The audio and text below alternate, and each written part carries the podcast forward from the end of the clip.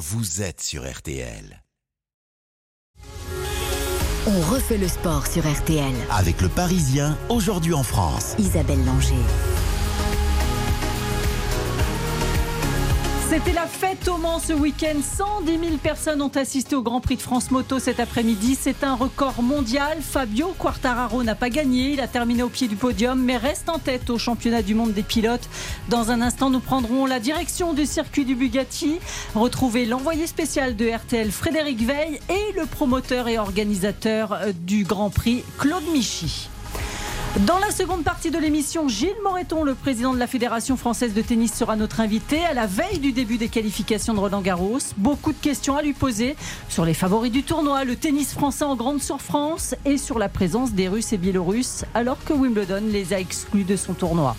Pour m'accompagner ce soir, Benoît Lallemand, le patron du service des sports du Parisien aujourd'hui en France, notre partenaire. Bonsoir Benoît. Bonsoir Isabelle, bonsoir à tous. Alors à propos du tennis, justement, Benoît, il y avait les finales à Rome cet après-midi. Bonsoir Quentin Vasselin. Bonsoir Isabelle, bonsoir à tous. Honneur aux dames tout d'abord. Oui, victoire euh, d'Igas Viatek euh, en 2-7 contre Hans Jaber 6-2, 6-2.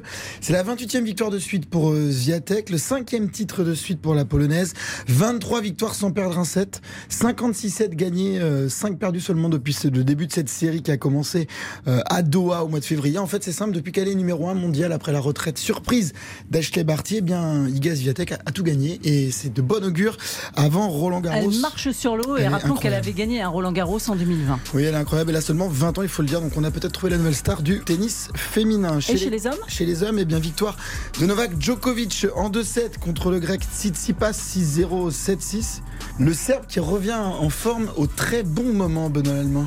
Et oui, effectivement, euh, ça peut pas mieux tomber pour lui. Euh, il a eu, il a vécu et traversé un début de saison euh, extrêmement compliqué. Euh, il revient. Il est à nouveau performant juste avant de, de toucher la terre de Roland. Donc c'est effectivement de bon augure. Après, il est évidemment beaucoup moins dominant et beaucoup moins fort que l'an passé.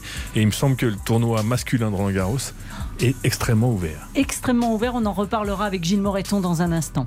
La Coupe d'Europe de rugby, on connaît désormais l'affiche de la finale. Quentin, La Rochelle affrontera le Leinster. Oui, victoire des Maritimes contre le Racing 92. On retrouve tout de suite Antoine Decarne en direct du stade Bollard où les Rochelais ont donc validé leur billet pour la finale au Vélodrome le 28 mai prochain. Oui, tout à fait. Il faisait très chaud à Lens, 27 degrés, et ce sont les Rochelais qui se sont imposés. Euh, euh, la Rochelle qui s'impose 20 à 13 contre le Racing 92. Une victoire acquise dans la douleur face à des Racingman qui avaient pourtant bien démarré avec euh, une pénalité réussie de Nolan Le Garec, puis un essai du centre international Virimi Vakatawa à la 27e minute. Mais La Rochelle a réussi à réduire l'écart juste avant la mi-temps à la sirène par un essai d'Aldrit après un grand temps fort en mêlée. Et après la pause, Antoine, le Racing a perdu ses nerfs. Oui, avec deux cartons jaunes, coup sur coup à la 53e minute.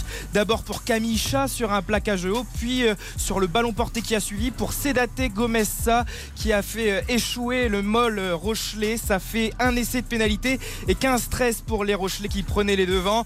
Et c'est ce qui a marqué le match, l'indiscipline du Racing avec plus de 20 pénalités pendant la partie. Gaël Ficou, le capitaine des Bleus et du Racing 92, avait beaucoup de regrets. On l'écoute. Gaël Ficou on a un petit problème, euh, on n'a pas Gaël Ficou, euh, Antoine de Ah, et bah Gaël Ficou, il était très déçu de ne pas pouvoir jouer sa finale chez lui. Et euh, pendant cette période, avec les deux cartons jaunes, à 13 contre 15, le Racing a loupé deux pénalités par Nolan Le Garec, pas aidé par le vent, et un 2 contre 1 d'école loupé par Teddy Thomas. La Rochelle a laissé en vie le Racing longtemps avec un, un buteur, Yaya West, qui a laissé 8 points au pied. Il a fallu attendre les toutes dernières secondes pour que l'ouvreur Rochelet, Tawera Kerbarlo inscrive l'essai en synonyme de libération. Et ça faisait 20 à 13 pour La Rochelle. Une joie pour Grégory Aldrit et ses coéquipiers qui connaîtront une deuxième finale de suite en Champions Cup avec La Rochelle. Merci beaucoup Antoine Decarne. Le cyclisme et le Giro, Quentin Vasselin, 9e étape ce dimanche. Avec 5 ascensions dont deux cols de première catégorie et c'est Jay Hindley qui remporte cette étape au sommet du Blockhaus, l'un des cols les plus difficiles d'Italie. Romain Bardet prend une frustrante deuxième place. Au général, Juan Pedro Lopez est toujours en tête, il est porteur du maillot rose de leader et Romain Bardet est troisième à 14 secondes. Le foot féminin, le PSG remporte la Coupe de France. Ouais, ils sont, en tout cas, ils sont bien partis parce qu'elle mène 7 à 0 Oui. et il reste une demi-heure de la la fin contre, euh, contre Iser. Donc voilà, le PSG mène 7 à 0 pour le moment en finale de la Coupe de France féminine. À 20h, vous retrouvez Eric Silvestro et Xavier Domergue pour RTL Foot pour un débrief de l'avant-dernière journée de Ligue 1 et les trophées UNFP notamment. Enea Bastianini s'impose pour la troisième fois de l'année. La deuxième position pour Jack Miller. Quatrième place pour Fabio. C'est des points, des points très importants qu'il est allé chercher. I'm really happy about this, uh, this race because Je suis très content de cette course. also unexpected because uh, the weekend is really complicated for me. C'est vrai que ça avait mal commencé pour moi avec, euh, une chute. uh, Et j'ai gagné pour mon équipe. Et il avait bien raison d'être heureux. Enea Bastianini, troisième victoire de la saison pour l'Italien qui était au micro de nos confrères de Canal+. Fabio Quartararo prend la quatrième place, Johan Zarco la cinquième. Une chose est sûre, Benoît, c'était la fête au Mans ce week-end pour ce Grand Prix de France. Vous imaginez 225 000 entrées payantes sur les trois jours, 110 000 spectateurs aujourd'hui, record mondial. Bonsoir Frédéric Veil. Bonsoir. envoyé spécial de RTL sur le circuit du Bugatti. Vous vous Le êtes vénard. régalé. Il était, c'est- voilà, il s'est régalé. hein. Euh, Oui, J'imagine que votre invité également. Bonsoir, Claude Michy, promoteur, organisateur du Grand Prix de France. Bonsoir. Alors, les danseuses du Moulin Rouge, euh, avant le départ des motos GP, je peux vous dire qu'à la télé, on a vu le regard des, des pilotes, ils ont bien aimé. hein. La Marseillaise également, et là, je regardais le visage de Fabio Quartararo, je me disais, mais qu'est-ce qui se passe dans sa tête à ce moment-là? C'était un beau Grand Prix et un beau week-end au Mans. hein. C'est une belle fête, effectivement. euh, beaucoup de spectateurs. C'est une belle note, en plus, avec un public qui se rajeunit. Beaucoup de familles, 25-26% de femmes. Euh, les gens ont passé un bon moment, ils étaient là pour ça. Je pense qu'après deux ans de privation, euh, les gens ont envie de se retrouver. Et on a la chance d'avoir avec euh, Fabio vraiment un ambassadeur et, et une égérie pour le monde de la moto. Et, et Johan Zarco, euh, qui est dans un autre registre aussi, est très populaire. Donc, il, il- il pousse la machine, je dirais, euh, de, de la France euh, au plus haut niveau. Et ça, c'est une belle chose. Fabio est toujours en tête du championnat du monde, je crois, ce soir. Donc, il a assuré les points. Le, le championnat est très long. Et son objectif, c'est d'être à nouveau champion du monde. Benoît? Bonsoir Claude, vous parliez d'un- public euh, au sein duquel on, on- on notait un, ra- un rajeunissement des familles. Est-ce que on peut parler d'un d'un effet Quartararo? Ah ben, il y a un effet évident de Fabio Quartaro, de, de- de ce que j'appelle le résultat, le résultat sportif. Il est champion du monde, donc euh, il était, je crois, l'athlète que euh, on désignait vos auditeurs de, de l'année l'année dernière. Euh, donc euh, c'est quelqu'un qui rentre et qui en plus jeune.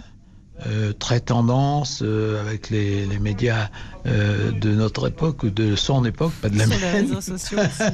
etc. Bon, il est, il adore le foot, donc il, il va au Parc des Princes, il est avec Messi ou Mbappé, il va, il va à la F1, il est avec Hamilton. Donc il est, c'est quelqu'un de sa génération, mais en plus ce garçon, plus ses résultats sont excellents et moins il change. Il n'a pas changé, il est toujours aussi gentil, c'est exceptionnel. Est-ce qu'il n'a pas pris aussi la mesure ce week-end devant son public de, de sa notoriété finalement en France? Je pense que c'est un garçon très conscient. Je pense qu'il a pu la mesurer. Il a pu la mesurer.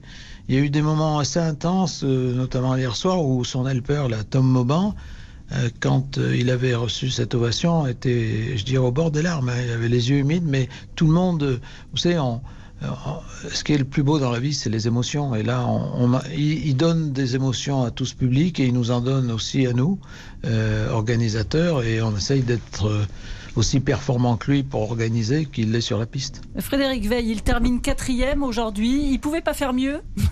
On gourmand.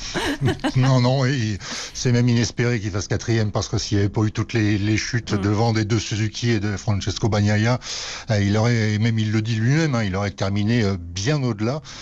Pour rebondir sur ce que sur ce que disait euh, Claude à, à l'instant par rapport à tout ce qu'on a pu vivre pendant le week-end, honnêtement, moi ça fait très très très longtemps que j'ai pas vu un champion français aussi ovationné euh, de la sorte. C'est vrai qu'il y a eu des larmes, il y a eu des joies et même Fabio, je, je lui ai collé au, à la culotte pratiquement pendant les pendant les trois jours. Je l'ai vu aussi avec des petites larmes de temps en temps quand il était euh, dans le public et il s'est arrêté à chaque fois alors que mais il était mais on va pas dire harcelé mais mais pas loin parce que mais il a répondu présent à chaque fois. Il était toujours là. Et on a vu des scènes fabuleuses, des gens qui faisaient faire signer leur casque et qui sortaient en larmes, qui voulaient plus mettre leur casque, qui voulaient directement le mettre sur leur étagère. Ben, ben voilà, plein de petites choses qui fait que euh, aujourd'hui, Fabio, il est vraiment passé dans une autre dimension euh, grâce à son titre de champion du monde. Et ça, il l'a vraiment, mais vraiment mesuré ici, euh, ici au Mans. Vous l'avez rencontré là après la course? Dans quel état d'esprit il était? Bah, vous allez l'entendre, il était euh, pas loin d'être abattu quand même. Il était très très très déçu, mais assez euh, assez fataliste par rapport à, bah, à sa machine, parce que sa machine de toute façon, euh, il sait très bien que depuis le début de la saison, elle est beaucoup moins performante que les Ducati, que les Aprilia ou que même les Suzuki. Il sait aussi qu'il est à la limite, mais vraiment à la limite. On l'a encore vu deux trois fois là. Il a eu des, des, des positions et des postures de rattrapage de sa moto. Il est à la limite pratiquement à 90% pendant les 27 tours. Donc il est, euh, il est fataliste, il le sait, et vous allez l'entendre, il n'est pas si déçu que ça finalement. Allez, on l'écoute. Je vais pas dire une grosse, grosse déception parce que tout le week-end on a été les plus rapides, mais une petite erreur et ton résultat en course est, terminé. Donc c'est plus de la frustration qu'une déception. Mais sincèrement, je suis même pas énervé parce que je suis en, train de m'habituer de, dire voilà, c'est j'ai pas le droit à l'erreur. Bien sûr que c'est de, l'expérience prise.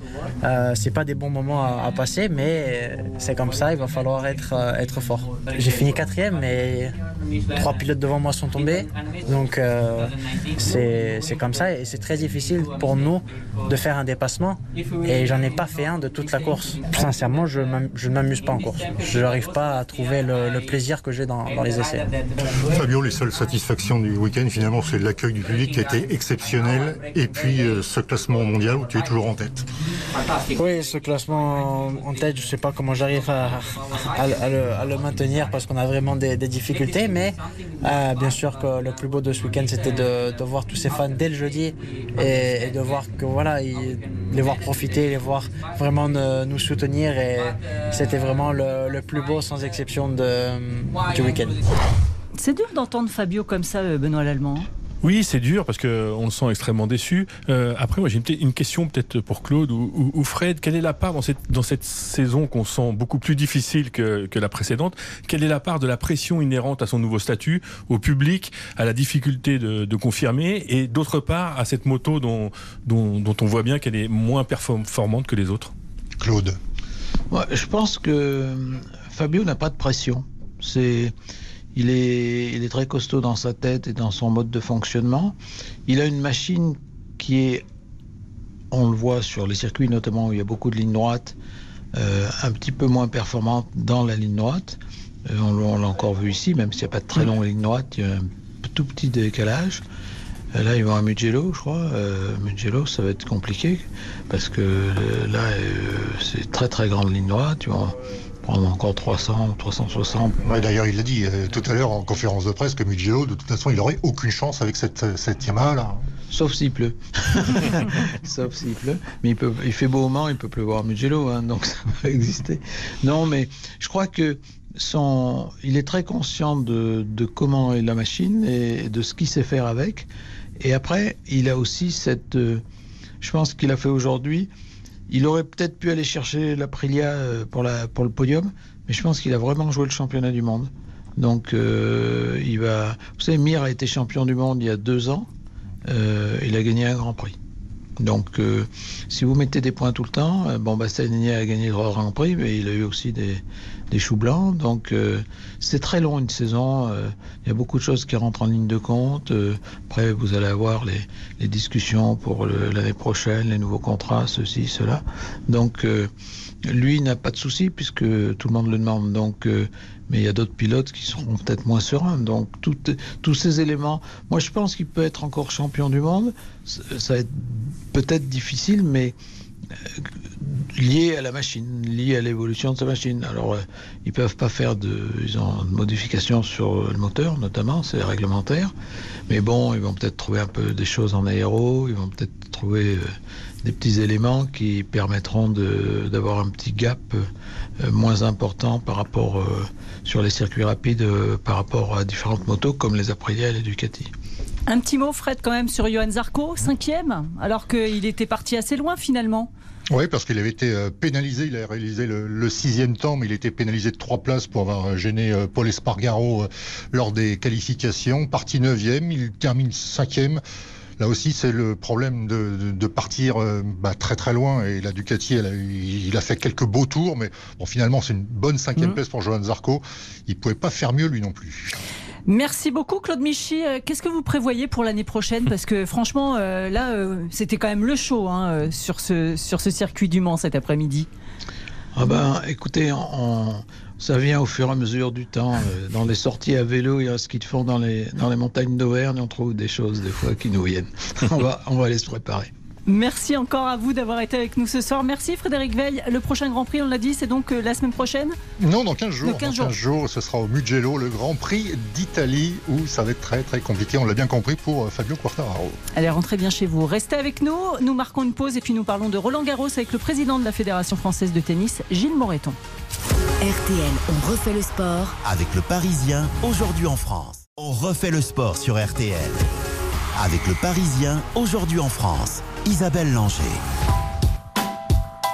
C'est incroyable en fait, parce que si vous me demandez euh, juste avant le tournoi, je pense que je dis euh, pas sûr. Donc euh, je suis tellement contente. Ouais. C'est vraiment un rêve d'être ici, de faire une grande bataille pour la plus grande coupe de, notre, notre sport. Je suis très fier, très content, très heureux succédera à Novak Djokovic et à la Tchèque Barbara Kreshikova, Roland Garros dans trois semaines. La grande quinzaine de l'ocre débute demain, porte d'Auteuil, avec les qualifications. Bonsoir Gilles Moreton. Bonsoir. Président de la Fédération française de tennis. Gilles, j'ai envie de vous dire, est-ce que c'est un petit peu comme euh, la rentrée des classes? Il y a à la fois de l'envie et un peu d'appréhension il y, a, deux choses. D'abord, la rentrée des classes, oui, parce que on a tous hâte de retrouver ce, bel événement qui est Roland Garros, surtout avec une jauge pleine dans ce nouveau stade qu'on a, qu'on est impatient de voir euh, vivre dans sa pleine mesure. Donc, euh, après deux ans de, je dirais, d'abstinence quasiment, euh, là, les joueurs ont envie de venir, le stade est prêt. oui, beaucoup d'impatience. Et puis d'un autre côté, avec un peu d'incertitude, parce que un tournoi très excitant chez les hommes comme chez les femmes, chez les Français également, où les résultats n'ont pas été extraordinaires en début de saison, malgré euh, Alizé Cornet et euh, Gaël Monfils à, à l'Australian Open. Donc on attend ça. Ah bah, puisque vous êtes parti sur les Français, parlons tout de suite des Français, Benoît Lallemand. Euh, on, on est un peu inquiet quand même. Hein. Oui, bon, bonsoir. Euh, oui, on est un peu inquiet parce que les résultats ces, ces dernières semaines sont vraiment pas fameux. Des records sont battus et hélas pas dans le bon sens. Il n'y avait aucun Français à Rome, notamment au Masters 1000 euh, cette semaine. C'est la première fois que ça arrive. Hein. Voilà. Qu'est-ce qui peut, qu'est-ce qui pourrait faire qu'on retrouve le, le, sourire côté français, euh, Gilles, pendant cette quinzaine? Bah, d'abord, d'abord, on a quelques incertitudes sur sur nos joueurs, des blessures, un début de saison un peu incertain, des joueurs qui, qui se cherchent, qui ont du talent. Hein, Hugo Humbert, euh, Arthur Hinderknecht, des blessures, euh, et puis euh, et puis des jeunes qui arrivent. Alors, est-ce qu'on a un, trou de génération? On a les, mousquetaires, les Tsonga, Gasquet et Simon qui, qui s'en vont, et puis cette nouvelle génération qui arrive avec des juniors qui n'ont pas encore réellement prouvé. Chez les filles, on a des jeunes, Elsa Jacquemot, euh, on a Diane Paris, Clara Burel. Voilà, il y a des jeunes qui arrivent, on est impatients. Euh, on a aussi, nous, au, niveau de la fédération, du travail à faire avec ces jeunes. On a probablement à faire évoluer notre méthode. Donc, soyons patients. Euh, moi, je suis le premier à être demandeur et impatient d'avoir des résultats, mais je crois qu'il faut laisser un peu de temps à cette nouvelle génération qui arrive. Mais vous avez fait revenir Louis Borfiga. On sait que c'est lui qui a créé, en quelque sorte, entre guillemets, les, les les Tsonga. Il a été de cette nouvelle génération qui arrive du Canada, il va lui falloir combien de temps pour remettre un petit peu tout en place? Bah, Vous savez, euh, on ne peut pas, moi j'arrive que depuis un an et je ne peux pas claquer dans les doigts et d'un seul coup les choses euh, se mettent en place. Il y a, eu effectivement, je pense, un, mauvais pli de prix. Euh, il, y a, déjà pas mal d'années, on n'a plus produit de joueuses de tennis, on a un trou énorme de génération. Là, ça veut dire que dans nos clubs, dans nos comités départementaux, dans nos ligues, on a probablement été un petit peu absent. Et effectivement, j'ai demandé à ce que Luigi, qui est parti 15 ans au Canada, qui a réussi, qui avait été effectivement l'entraîneur de, des joueurs, vous venez de citer, Gaël Monfils et autres, eh bien, euh, je dirais que la machine est en route. Maintenant, il faut qu'on passe à, à, une étape suivante. Et le chantier, je dirais, est en cours au sein de la Fédération française. Benoît Mais Gilles, est-ce qu'il ne faut pas revoir toute la filière d'accès au haut niveau? Et quand je parle de haut niveau, c'est au très haut niveau. J'ai pas souvenir d'un joueur de tennis français qui ait osé dire, qui a eu l'ambition de dire je veux être numéro un mondial. J'ai pas souvenir non plus d'un joueur français qui dise je veux gagner un grand chelem et je vais tout faire pour. Alors, vous avez, vous avez probablement euh, raison. Maintenant, euh, je trouve que cette, euh, cette génération qui arrive, euh, qui est toute jeune, il faut qu'on lui laisse le temps. Elle, elle est aujourd'hui, et, et, et, vous, médias, vous leur mettez une pression terrible. Hein, Hugo Gaston, quand il brille à Roland Garros, on en fait. Alors, c'est un garçon qui a la tête sur l'épaule, qui va probablement revenir, qui a progressé dans son jeu. Mais laissez-leur le temps, laissez-leur le temps de d'arriver, de, de, de se former. Et, je trouve que les, joueurs aujourd'hui euh, qui sont sur, sur le circuit ont une pression, euh, nos joueurs ont une pression du résultat, parce que euh, on, a tendance à, les monter très haut, mais à les descendre très très vite. La preuve, c'est que vous êtes en train de les descendre tous, alors que probablement, il y en a qui, qui joueront bien à Roland Garros cette année, et je le souhaite, même si le début de saison a été difficile. quand même un, un, petit mot sur cette génération qui va partir, là, Tsonga, Simon, qui, dont ça va être le dernier tour de piste à Roland? Bah, soyons, soyons d'abord conscients que c'est une génération exceptionnelle. On a eu ces quatre joueurs.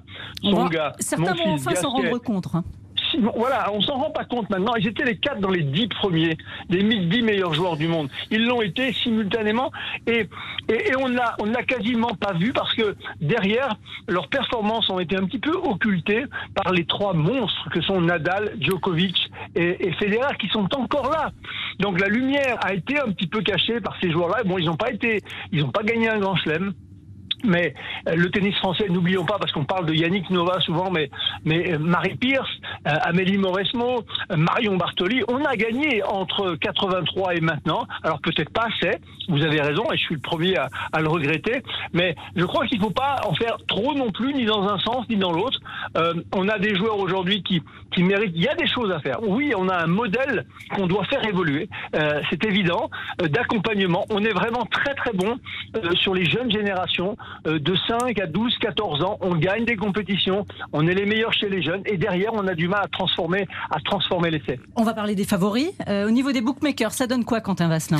Euh, Au niveau des bookmakers, eh bien Djokovic, Nadal et un certain Alcaraz sont tous les trois favoris. Ils sont cotés à 3, voilà, euh, à une semaine du début du tournoi. Alcaraz, quelle, quelle trajectoire Quelle trajectoire, Benoît? On va peut-être se régaler. Il y a peut-être finalement, on attendait d'autres joueurs, mais finalement c'est ce gamin de 19 ans qui pourrait nous enthousiasmer. Bah oui, qui nous enthousiasme déjà ouais. et euh, effectivement on est tous impatients de savoir ce qu'il va faire à, Roland Garros euh, en Grand Chelem avec euh, à côté de ça l'incertitude peut-être autour de Nadal aussi donc mm. voilà effectivement on est extrêmement impatient. Euh, Gilles Moretto, une question. Wimbledon a banni les joueurs et joueuses russes et biélorusses de la prochaine édition du tournoi en raison de la guerre en Ukraine. Pourquoi ne pas avoir fait de même?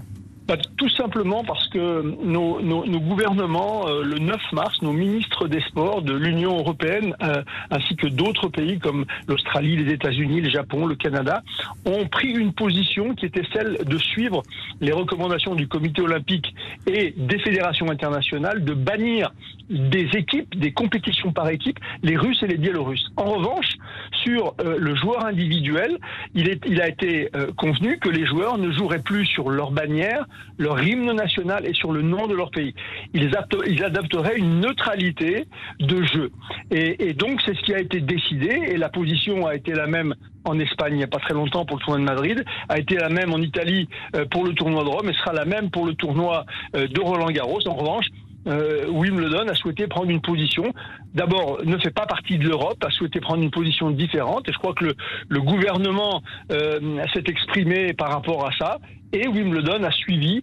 Malheureusement, je, je, je, je crains que euh, les décisions de, de l'ATP et de la WTA devraient tomber demain ou après-demain sur le fait de donner ou pas des points ATP ou WTA lors du tournoi de Wimbledon. Benoît? Gilles, ce sera aussi le premier Roland Garros d'Amélie Mauresmo. Euh, qu'est-ce qu'elle apporte déjà et, et qu'est-ce qu'elle va apporter durant cette quinzaine? Bah, je, crois qu'elle elle rentre parfaitement dans la philosophie qui était la nôtre et le slogan qui est le nôtre, faire bouger les lignes. Voilà, on, est arrivé pour à la fois euh, ce, cet héritage magnifique qu'est le tournoi de Roland Garros et le faire évoluer, le faire bouger. Donc Amélie euh, a été dans sa carrière quelqu'un de à la recherche de la performance, insatisfaite lorsqu'elle a euh, lorsqu'elle a mené toute cette carrière extraordinaire et donc eh bien, elle apporte de, la nouveauté, un regard différent. Elle a, et vous le verrez d'ailleurs, hein, l'esprit, le, je crois que l'âme du tournoi a, changé. Alors, c'est vrai qu'on hérite euh, d'un nouveau stade, d'un stade tout neuf avec euh, des améliorations.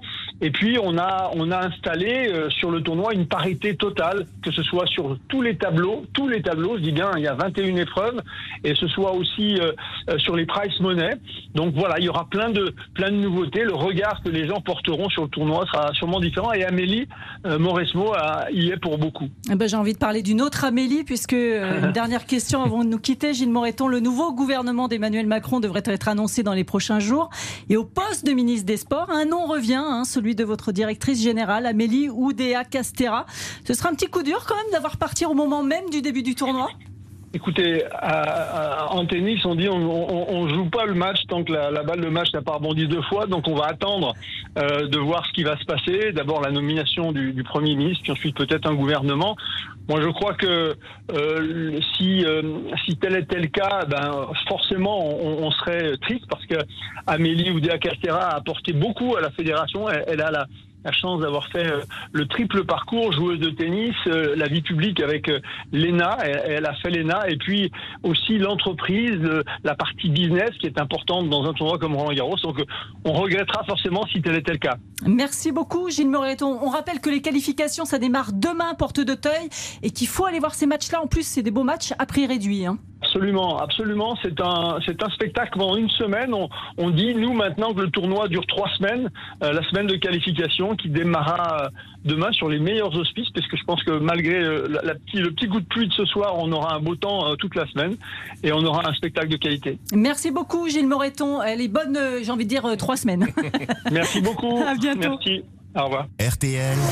On refait le sport avec le Parisien aujourd'hui en France. Benoît Lallemand, que pourra-t-on lire demain dans les pages sport du Parisien aujourd'hui en France? Alors, Isabelle, dans le désordre, un peu de PSG et notamment euh, autour des sponsors, de la problématique des sponsors et particulièrement des sponsors qataris, parce que même de ce côté-là, c'est pas extrêmement facile. Il y aura du rugby, la Coupe d'Europe, évidemment euh, de la moto, et puis on va revenir sur euh, l'événement d'hier soir, de samedi soir en boxe. La défaite de Tony Yoka, la, première de sa carrière chez les pros. Le coup d'arrêt euh, douloureux, parce qu'il a pris la leçon, une leçon qui pose beaucoup de questions, et notamment celle comment va-t-il faire, comment pourra-t-il rebondir? Merci Benoît Lallemand, le Parisien que les abonnés peuvent lire dès 21h30 sur leur tablette. Dans un instant, vous retrouvez les copains de RTL Foot, une dernière pause et puis les infos de 20h.